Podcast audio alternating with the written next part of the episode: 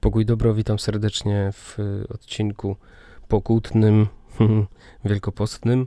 Y, tutaj dzisiaj chcę się podzielić słowem, które wczoraj mówiłem. Wczoraj był Wielki Poniedziałek, a to było też homilia na początek rekolekcji Ale Klimat, które głosimy razem z Kordianem z Siedmiu Aniołów. Y, jeśli ktoś jest zainteresowany, to zachęcam szukać, żeby szukać sobie tego w internecie y, na Facebooku Siedem Aniołów czy Caritas Laudato Si. Laudato Si, powiem może troszkę wolniej, żeby można było zdążyć za, zapamiętać. E, to są inicjatywy, z którymi współpracujemy teraz przy tych rekolekcjach. E, one są inspirowane encykliką papieża Franciszka, encykliką, którą napisał w trosce o wspólny dom, Laudato Si. Właśnie, i stąd też nazwa tej wspólnoty inicjatywy Caritasu. Chodzi nie tylko o ekologię, albo nie ekologię rozumianą tak, jak najczęściej ją rozumiemy, że to zaraz jakaś e, tylko i wyłącznie troska o środowisko i niektórzy też w kościele się burzą, kiedy tak próbujemy mówić. No ale to jest, e, trzeba czytać po prostu o co chodzi. Wtedy się rozumie rzeczy e, i jest prościej. I nie ma nie, nie, niedopowiedzeń i jakichś niepotrzebnych nerwów. I, I, wczoraj, wczoraj Piotr Bramczyk ze Światowego Ruchu Katolików na Rzecz Środowiska super wytłumaczył właśnie, co to znaczy ekologiczne nawrócenie. Polecam, żeby sobie znaleźć zapis transmisji. Tam jest też ta homilia, której za chwilę będzie, będzie można tutaj na podcaście wysłuchać. E, będzie trochę pogłos, jak to z kościoła, ale może dzięki temu się poczujemy trochę jak w kościele. E, no, ale to już są te szczegóły techniczne, ale Piotrek wczoraj świetnie to, świetnie ten temat rozwinął, właśnie o co chodzi papieżowi. Cytował też inne teksty papieża Franciszka, ale też Jana Pawła II, Pawła VI, bo oni też mówili o ekologii w kościele i to jest y, o tym, jak Kościół się troszczy o wspólny dom. W domu są nie tylko zwierzęta i nie tylko przyroda, ale też drugi człowiek. A kiedy, kiedy widzę, że kiedy zaczynamy mówić o ekologii w kontekście właśnie Kościoła, to wszyscy mówią, że zapominacie o człowieku, a to nie jest wcale prawda. Nie ma ekologii bez człowieka, to jest oczywista sprawa. Mm, I ten, ta ekologia chrześcijańska ma swój, e, swoją i tradycję, i, i swój charyzmat pewien, więc e, też jakoś w tym, tym kluczu się poruszamy i zachęcam, żeby sobie posłuchać tych rekolekcji. Te transmisje będą jeszcze dzisiaj, czyli we wtorek i jutro w środę, ale też pewnie zostaną e, w internecie na, na profilu Siedem Aniołów, na profilu Caritas Laudato. Tam trzeba tego szukać mm, i warto posłuchać. Oprócz tego jest jeszcze e, chwila na takie czuwanie ze śpiewem, modlitwę śpiewem, e, żeby sobie te treści móc pomedytować. Jest wystawiony na Świętszy Sakrament w czasie tych naszych rekolekcji, a wszystko transmitujemy dzięki, dzięki właśnie współpracy z Caritasem. Także jest to, wydaje mi się, naprawdę dobra inicjatywa, bardzo, bardzo ciekawa i mm, chętnie biorę w niej udział. E, zapraszam do słuchania. Homilia może to nie jest e, jakby. To, to jest tylko część. Ja po prostu wrzucam jako takie swoje archiwum podcastowo mówione, żeby było dla przyszłych pokoleń i kosmitów, którzy kiedyś przylecą i będą ciekawi, o czym się mówiło na Ziemi. Żartuję trochę. No, ale może kto wie. Może akurat przylecą. Także zachęcam i zapraszam do słuchania, yy, życząc owoców łaski Bożej. Sześć dni przed Paschą to jest ten czas, który, którym też jesteśmy. Jesteśmy na kilka dni przed świętowaniem Wielkiej Nocy, a w tym roku zostaliśmy zmuszeni, żeby ten czas przeżywać w najbardziej dziwny sposób. Tak myślę, że być może taki kryzys nie pojawił się przez te lata od wojny. Być może starsi mnie poprawią, ale wydaje mi się, że tak trudnych świąt mogło nie być do tej pory, bo nie możemy się razem zgromadzić na liturgii. I ten post przeżywamy w domach. Nawet nie możemy wyjść właściwie bez jakiegoś ważnego powodu z własnego mieszkania. I myślę, że to wszystko prowadzi nas do, do pewnego przygnębienia, czasami też do takich interpretacji daleko idących. Myślę sobie teraz o tym stwierdzaniu, że to kara Boża.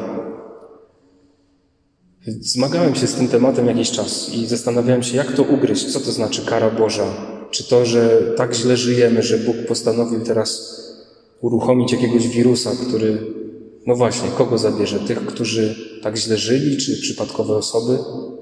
A może tych głosicieli, że to taka kara Ciekawe, co by powiedzieli wtedy, kiedy oni by umarli, na przykład. Czy przyjęliby to, że to kara dla nich?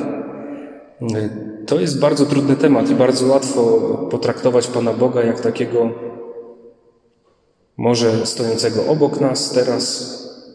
Papież Franciszek mówi, wołał niedawno na placu Świętego Piotra, obudź się Panie, gdzie jesteś? Nasza łódź tonie. Bo tu nie chodzi tylko o chorobę, ale chodzi o gospodarkę, chodzi o kwestie napięć politycznych, jakie to wywołuje.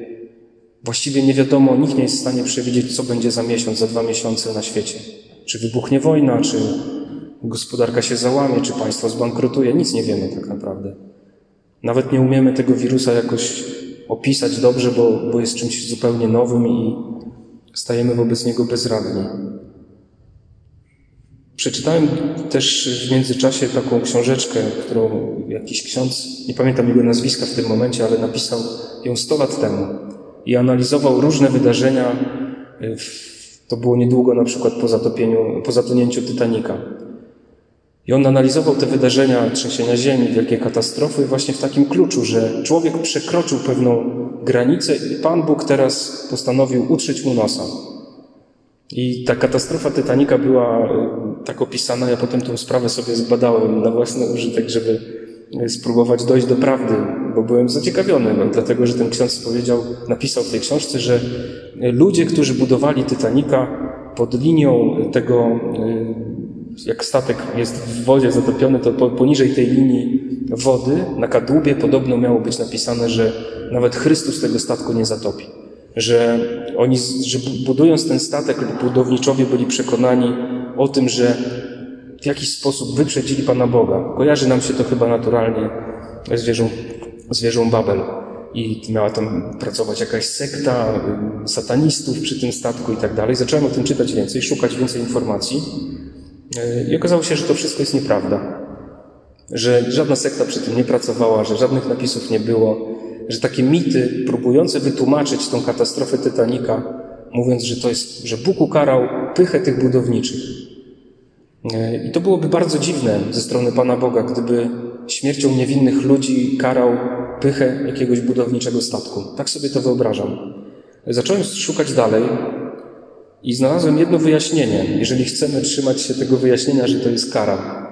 Bo jest takie słowo karność. Pamiętam, jak byłem jeszcze młodym zakonnikiem, bardzo kilkanaście lat temu, modliliśmy się o to, żeby, i do tej pory mamy to w naszych modlitwach, żeby Bóg utwierdził karność zakonną. I ja tego nie rozumiałem zupełnie, co to znaczy karność. To jest stare polskie słowo, które oznacza posłuszeństwo. Karność w wojsku, karność w zakonie oznacza posłuszeństwo, czyli moją postawę otwartą na słuchanie. Jeden z moich braci, kiedy rozmawialiśmy o, o tej pandemii, o kwarantannie, on mówi, że to jest chyba pierwszy czas w historii świata, żeby naprawdę cały świat w jednym momencie się zatrzymał i czekał, i słuchał. My nigdy nie byliśmy tak otwarci na to, żeby usłyszeć jakąś nowinę, jak teraz, kiedy siedzimy w domach i, i, śledzimy wiadomości, żeby wreszcie ktoś powiedział, kiedy to się skończy. Czekamy na ten dzień, kiedy minister zdrowia sąsiadujący z nami zresztą przez ścianę tego kościoła, żeby wreszcie ogłosił, że no wreszcie osiągnęliśmy szczyt y, zachorowań, teraz już będziemy lądować. Czekamy na to jak na, na zbawienie, na te, na te wiadomości, że już możemy wyjść z domu. Y, I, i właśnie ten, ten mój brat mówi tak, że to jest czas, kiedy słuchamy. Jesteśmy otwarci na słuchanie. I w tym sensie Pan Bóg uczy nas karności ja myślę, że to jest moment, nie, to nie jest tak, że Pan Bóg zesłał tego wirusa, żeby się na nas mścić, ale On tę sytuację wykorzysta po to, żeby nas otworzyć. Mocno w to wierzę. Otworzyć nas na swoje słowo, otworzyć nas naprawdę Jego objawienia. To jest nasz moment. Kiedy w czasach Jezusa i to, to wśród współczesnych Żydów dalej jest ta wiara, to przekonanie że Mesjasz przyjdzie na Paschę. Niedawno może słyszeliście, minister zdrowia Izraela w czasie konferencji prasowej powiedział, że Mesjasz przyjdzie w ciągu dwóch tygodni, bo jest Pascha. I, być może jest to naiwnością, to, to co powiem, ale ja się tego złapałem i też uwierzyłem w to, że Mesjasz przyjdzie w Paschę. Oczywiście można to potraktować symbolicznie. i, i przyjąć to, że Pan Jezus po prostu przyjdzie, bo są święta, bo jest Wielkanoc. A co jeśli będzie koniec świata? Co jeśli ta Pascha to już naprawdę będzie przejście stąd do nieba? Może to jest nasze przygotowanie. Ja nie chcę straszyć. Mam nadzieję, że to tak nie brzmi jak takie straszenie, że o, pamiętajcie się, bo już koniec świata nadciąga, już jest tu naszych drzwi i, i to już zaraz będzie. Ale myślę, że jest w tym jakaś, jakaś taka nadzieja, że, że ten koniec świata rzeczywiście nastąpi. Mam wreszcie poczucie takie, że my w tym już jakoś uczestniczymy. Oczywiście to jest kwestia tego klimatu, tak jak mamy hasło tych naszych rekolekcji, ale klimat. To ja tak przeżywam. Tak się trochę dzielę tym klimatem tego czasu, klimatem tej kwarantanny i tego, co on we mnie budzi. Tak mówię te refleksje gdzieś, gdzieś żeby, żeby się tym podzielić. Więc jeżeli kara Boża, to tylko w takim sensie, żeby uczyć nas karności, to brzmi strasznie. Te słowa brzmią tak bardzo jakoś nie, nie pasują raczej do tego, co, czym żyję na co dzień, do tej, do tej duchowości, którą, którą gdzieś mam. Ale, ale jest w tym pewna, pewien, sens. Karności w znaczeniu tego, żebyśmy nauczyli się słuchać Boga. Że wreszcie jest moment na to, że ja narzekałem do tej pory, że ja nie mam czasu, że ciągle jestem zagoniony, że ja ciągle jeżdżę. Już tam przed Wielkim Postem kalendarz wypełniony. Y, to, to te rekolekcje, które teraz głoszę wieczorem, one miały być po rekolekcjach, które głosiłem rano w szkole. Tak miałem kalendarz zaplanowany. Dwie serie równolegle. Y, te, te razem, z, razem z bratem Kordianem. A tu się okazuje nagle na początku Wielkiego Postu, że muszę czyścić kalendarz, bo już nigdzie nie pojadę. Nagle mam czas. Nagle mam czas na to, żeby zająć się rzeczami, które odkładałem miesiącami. To jest, y, tak rozumiem tą karność, że nagle w tym wszystkim, co przeżywamy, tworzy się pewna przestrzeń, że możemy, że możemy się zatrzymać i posłuchać. I posłuchać tego, co mówi Bóg. Bogu dzięki tą, tą kwarantannę przeżywamy w czasach, kiedy jest internet. To jest, myślę, też y, znak, znak takiej dobroci Pana Boga, że mimo tego, że zachowujemy ten dystans od siebie i nie możemy się spotykać, to, to jednak y, internet daje nam tę możliwość, nawet ta transmisja, którą, którą realizujemy, żeby się z Wami też łączyć. W tych rekolekcjach będziemy poruszać mm, takie myśli, które będą bardzo szerokim spojrzeniem, bo, bo chcemy też e, rzucić światło, to jak odczytujemy to, to w Ewangelii, tak jak e, słuchamy też głosu Kościoła, rzucić światło na całość naszego życia w różnych wymiarach. W tych wymiarach, które przez grzech pierworodny są zniszczone.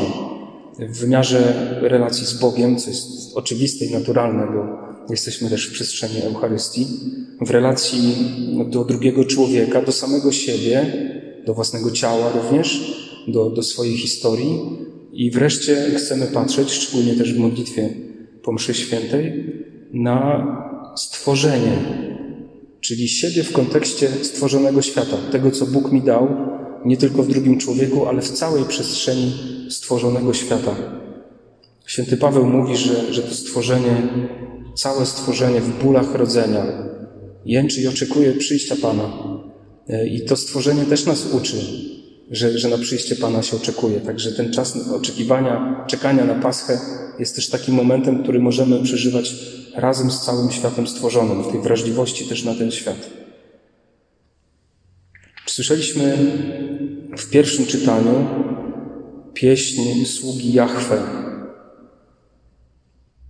Jest to bardzo przeciwna zapowiedź, bo kiedy ją czytamy, ona od razu kojarzy nam się z samym Chrystusem.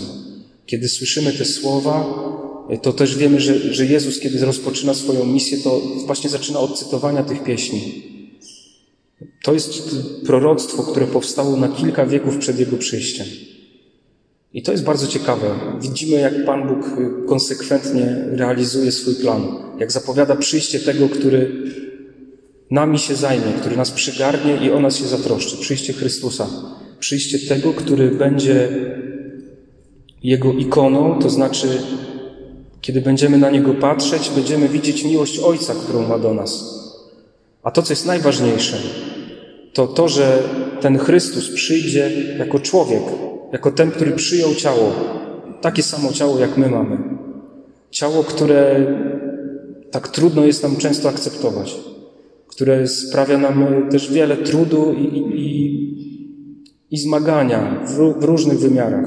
Ciało, które często jest w jakiś sposób ofiarą różnej, różnej formy przemocy z różnych stron, czasem też przemocy, którą ja sobie sam zadaję. Ciało, które jest wyśmiewane, które jest wzgardzone, które czasem jest uwielbiane. Ciało, które z jednej strony może być potępiane, a z drugiej strony wynoszone na piedestał. Ciało, którym ja jestem również. Chrystus przyjmuje ciało. I On w tym ciele do nas przychodzi.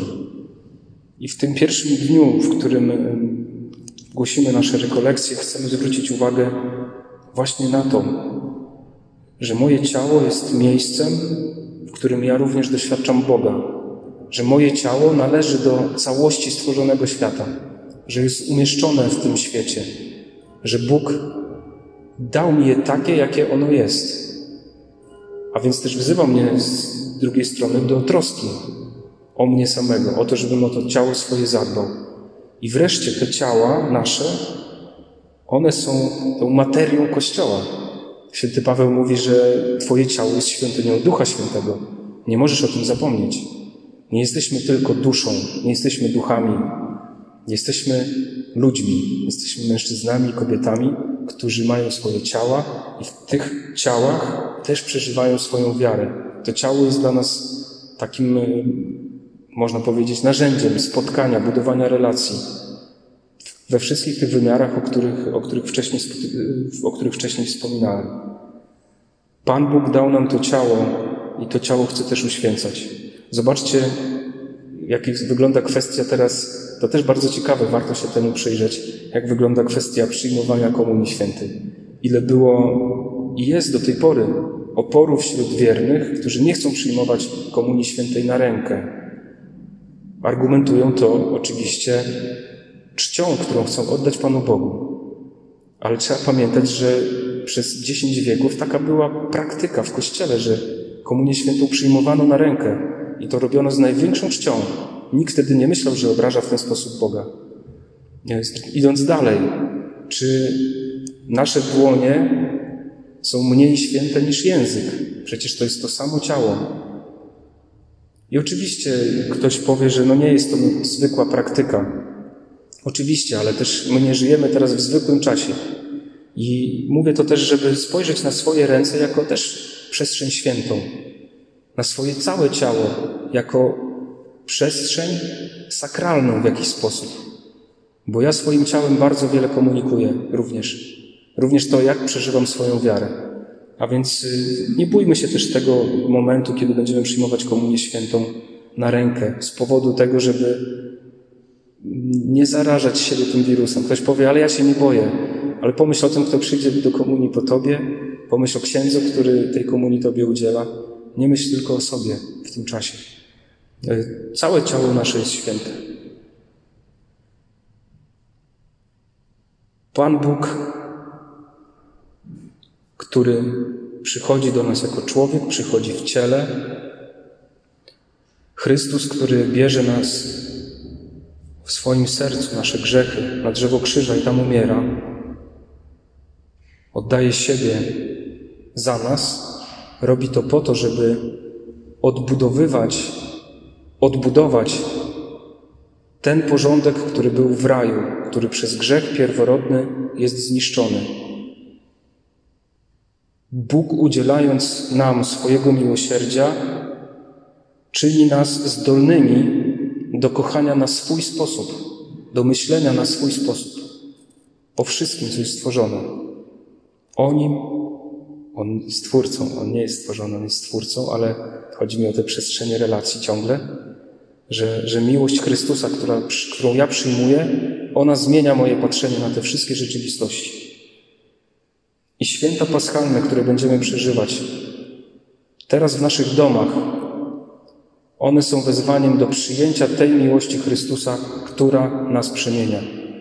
Myślę, że przyszedł czas żniwa, że ta kwarantanna i taki dziwny sposób przeżywania świąt w domu, kiedy jesteśmy w jakiś sposób oddzieleni od liturgii, to jest czas, kiedy Bóg domaga się od nas bardzo mocno i wyraźnie tego, żebyśmy wydali owoce nawrócenia. Żebyśmy pokazali swoją wiarę nie tym, że przyjdziemy tym razem do kościoła, ale żebyśmy tą wiarę wyznali tym, jak przebaczamy, jak jesteśmy miłosierni, jak dbamy o ubogich, jak, y, jak, jak tworzymy więzy rodzinne i społeczne w tym naszym zasięgu, wśród naszych bliźnich. Tam jest miejsce zbierania tego żniwa, które całe życie Bóg w nas siał. Przez komunię świętą, przez spowiedzi, przez słuchanie setek kazań. Teraz jest czas, kiedy Bóg chce zebrać to żniwo.